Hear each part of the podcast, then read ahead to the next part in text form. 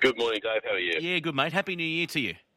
Thank you, and to you. Uh, stable producing some very nice horses, and I'm very keen to hear how Unravel is tracking towards Saturday because Aaron Bullock comes to town. The trials have been uh, lovely. Are you expecting a good run? I'm expecting a good run. Been very happy. His last trial. Um, it's hard to kind of put a line through that last trial. They ran ridiculous time the last 600, um, sub 32. So it was kind of a a lightning last 600, which I thought he, kind of went to the line still with a bit in hand, which is quite quite incredible. But um, the the second horse is no champion. He didn't finish that far behind in the trial, so that's my only reservation on it. But the horse himself is doing really well. Uh, I think he's kind of flying this prep. Uh, last preparation, we uh, we expected him to win second up, and uh, he ended up had a breathing issue and had an entrapped epiglottis, so we got that fixed up, and uh, he's been back. He's been to the trials a couple of times, and uh, he should race really well Saturday. You must be impressed with how Aaron is riding as well. I know we've spoken about this before, but I mean, uh, you're giving him good opportunities. He's taking the most of those opportunities, but he just seems to put these horses in wonderful positions. Uh, I couldn't be happy with the way that he rides our horses. Um, he gives them all every chance. Um, and that's all you can ask for from a jockey. And um, he's a lovely balanced rider. I think he's a great rider. I mean, you know, his only handicap is that uh, he's a heavyweight. I think uh, if he was riding at uh, 54 kilos, you'd see him in Saturday every week. But uh, just a bit difficult for him with his weight. But uh, he's certainly making the most of that. Obviously, won the premiership last year. And, uh, you know, I think he's an outstanding rider. And uh, we've got a very good association with him. Um, I think uh, he, he kind of rides our horses particularly well. It's interesting is sometimes – just have a, a nick with a, a, particular jockey and the way they ride suits the way that you train, and it's certainly that way with Aaron for us. And uh, as a result, we've kind of had a lot of success. What about uh, other runners for the stable? Um, you've got uh, Haker uh, going around at Canterbury in the 1900 on Friday night. J Mac booked to ride, and it comes out of a 2200 at Scone where it was uh, very good just sitting outside the speed and, and just being too strong for them. Yeah, no, he's. Uh, I can't say he's improved from that run, but he's, he's certainly uh, in, a, in a decent place. He's had four runs this prep for three wins. He comes into this race uh, probably a little bit high up in the handicap to, um, you know, to, to be say that he's a, a good thing or anything like that. But um, he should be really competitive. Uh, J Mac on top obviously always helps. And I don't think necessarily the track's the right kind of track for him. He's more of a big track type of a horse. Uh, but there's really limited options in that benchmark range for a horse like him now and uh, you just don't get a chance to pick and choose the races. So it's kind of in the right right hit zone for him, being 1900, and it's the the obviously the right benchmark. So it's uh, there's not a lot of options, but uh, I would have preferred him taking to a big track. But uh, here we are. But we've got good jockey on top, and uh, hopefully, uh, you know, he can put him in a good spot, and he'll be running an honest race. But um, I think it's a pretty tough race on paper. A good win last start, or a good winner last start, Paul, was uh, Tapper Kick. Uh, that was a Gosford. You got Ash Morgan on today at Muswellbrook. Uh, are you expecting to go back to back, second up? Well, certainly the uh, the distance will really suit him um, up from the 1200, which I thought was is the bottom end of his kind of his hit zone, and um, I think the extra 300 metres will make a big difference for him. So I'm expecting him to run well. Um, he should be settling kind of you know handy to the speed. And if he runs his normal honest race, you know, he should be certainly a top three chance. And um, I think he's favourite at the moment. He's, you know, uh, without having a really deep look at the field, I think, um, you know, the 1500's just really going to suit him. What about these other two, uh, Pharaoh, Pharaoh Vero and Image? Uh, of the Sun, and tell us a little bit about the uh, the Red Bank team that you got involved with these horses because these are new colours I see popping up for you guys.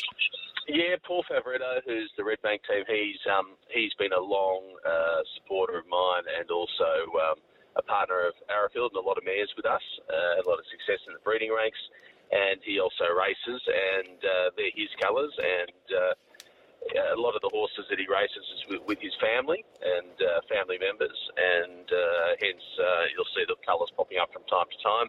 We race in partnership a lot as well, uh, but in, in particular today you'll see that the Red Bank colours are on a couple that he owns uh, outright with um, either his family or um, uh, or you know other members of his team. Yeah. the sales now. Are you at the Gold Coast at the moment, or will you be heading up there?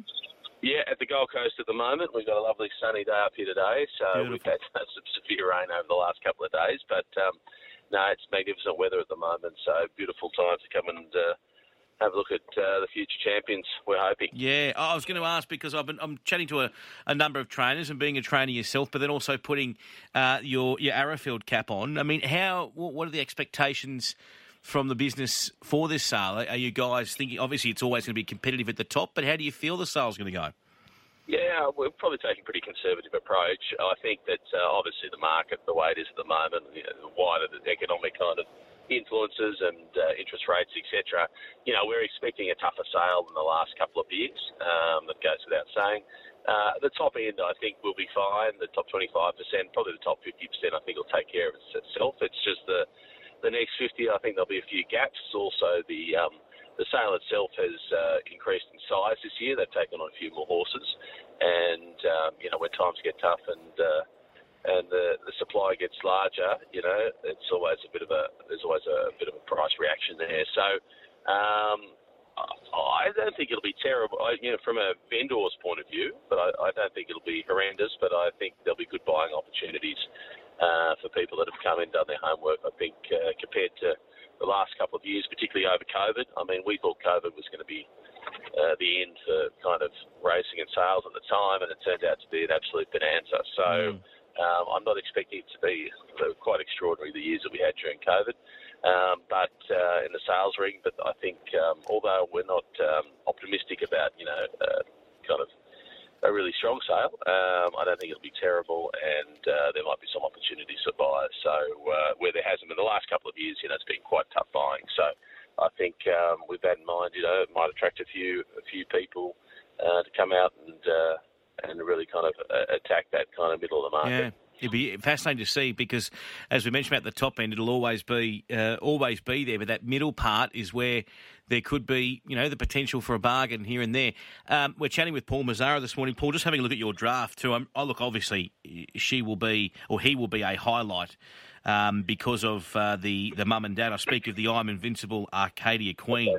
Um, it must, you know, to, to, look at that page and like what obviously we know what she was. She was that um, champion female sprinter, and uh, he obviously has been an incredible stallion. So to have a a cult like that going around um, must must be very exciting. Yeah, he's a beautiful colt. Uh, luckily, his uh, physique matches his pedigree, which is always nice. Doesn't always happen that way, but uh, certainly with him, he's a really impressive type, um, and he looks a lot like his mum obviously we've got her in the paddocks at home at Arrowfield, and um, you can see a lot of the mother in, in him. Um, but he's a lovely type, by obviously a champion sire, and you know he's kind of he is at the top end of the bracket. You know, someone looking for you know a, a top top end racehorse with a stallion pedigree and a stallion, stallion prospect, he falls into that bracket. So um, he's probably in terms of money wise the top end of our draft, but we've got some lovely other horses by mm. Snitzel and and um, the Autumn Sun. We've got some absolutely cracking Autumn Sun colts in the draft. Um, so people are thinking about coming out and having a look. I'd certainly come and have a look at them. And then, you know, we've got lovely Dundeels. We've got a bunch. We've got uh, Admire Mars, who's a champion, uh, Japanese two-year-old, uh, his first progeny at the sale this year. So uh, they're absolute carbon copies of him, uh, absolute stamped copies. So um, uh, they'll be exciting to see how they're received, and obviously then seeing them race in the future. But um, uh, we've got a great bunch of horses, but probably headlined by that one colt you mentioned. Yeah, no, very. I'll tell another one on your draft that I'm really interested to hear about is the uh, Kizuna colt. Now, Kizuna, obviously a Japanese sire, and uh, his mum is a River Sleigh, but River is the daughter of Machine, who, of course, we know was a sensational. Um, mare here in Australia and what she achieved, and then obviously uh, she went to Japan to breed. He's a really interesting colt that you've got he's a lovely colt. He's a big, strong uh, type, big bold type. You know, Kizuna's obviously a champion stand in Japan, very good stand. Stands for about 120,000 Australian over there, and um, he um, this particular colt, he's he's in that Japanese mould. You know, they're kind of big, bold horses that. Um, uh, they're tough looking, and he certainly falls into that uh, that picture. Um, yeah, lovely type. He's an interesting one, and uh, interesting that you brought him up because you know a lot of the Australian market wouldn't know Kizuna mm. and uh, and how how good a stallion he is. So it'll be there are always those interesting horses that can be one-offs and um, and presents an opportunity for buyers because a lot of people don't you know don't know they only know the local stuff, and uh, obviously the Japanese stallions, although they're having a big impact out here, uh, obviously through Maurice and the other horses, and we see how good their horses are when they come out here and they compete against ours.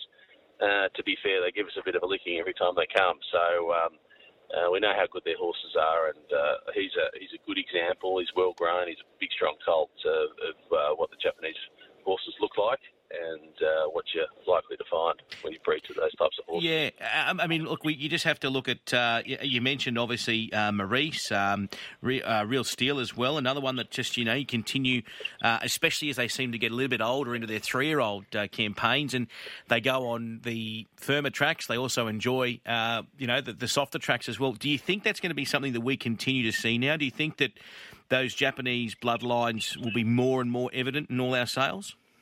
Oh, listen, I think so. I, you know, we've we've been working on that kind of uh, that avenue for quite a while now, for you know, best part of 20 years, trying to bring them out. It's it's been a slow burn to try and get the uh, the local buyers, you know, understanding the Japanese breeds and uh, and then integrating them into our bloodlines. And uh, I, I think, I mean, you've only got to look at uh, Hitotsu and horses like that. That uh, you know, they breed champions over there. They breed the best of the best, and um, I think uh, that influx of new blood into the Australian uh, breeding industry can only be good. Um, you know, we're flooded obviously with Danehill line horses, uh, which has been very successful, but uh, we're probably at a stage now in our breeding industry where we need a lot of outcrosses to broaden the breed, and uh, the Japanese horses certainly offer that.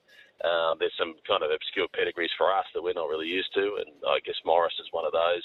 And uh, you know, he's been a pretty big success over here, and uh, obviously had a, a year or so off with COVID because we couldn't ship the horses, so there'll be a bit of a lull in terms of his runners, but uh, everyone knows the quality of them, and uh, I think that, um, that those Japanese horses will be, you know, I mean, the best horse in the world this year, uh, Equinox, you know, is a Japanese horse, you know, absolutely an unbelievable racehorse, one of the best I've certainly seen for a long time. So um, we were hoping to get him over, but unfortunately, just given the price of what he's standing for in Japan and the value of the horse, it's almost impossible to get insurance to yeah. cover them to, tra- to, travel them. So, can, can I ask, the, what, what is he standing yeah. for in Japan?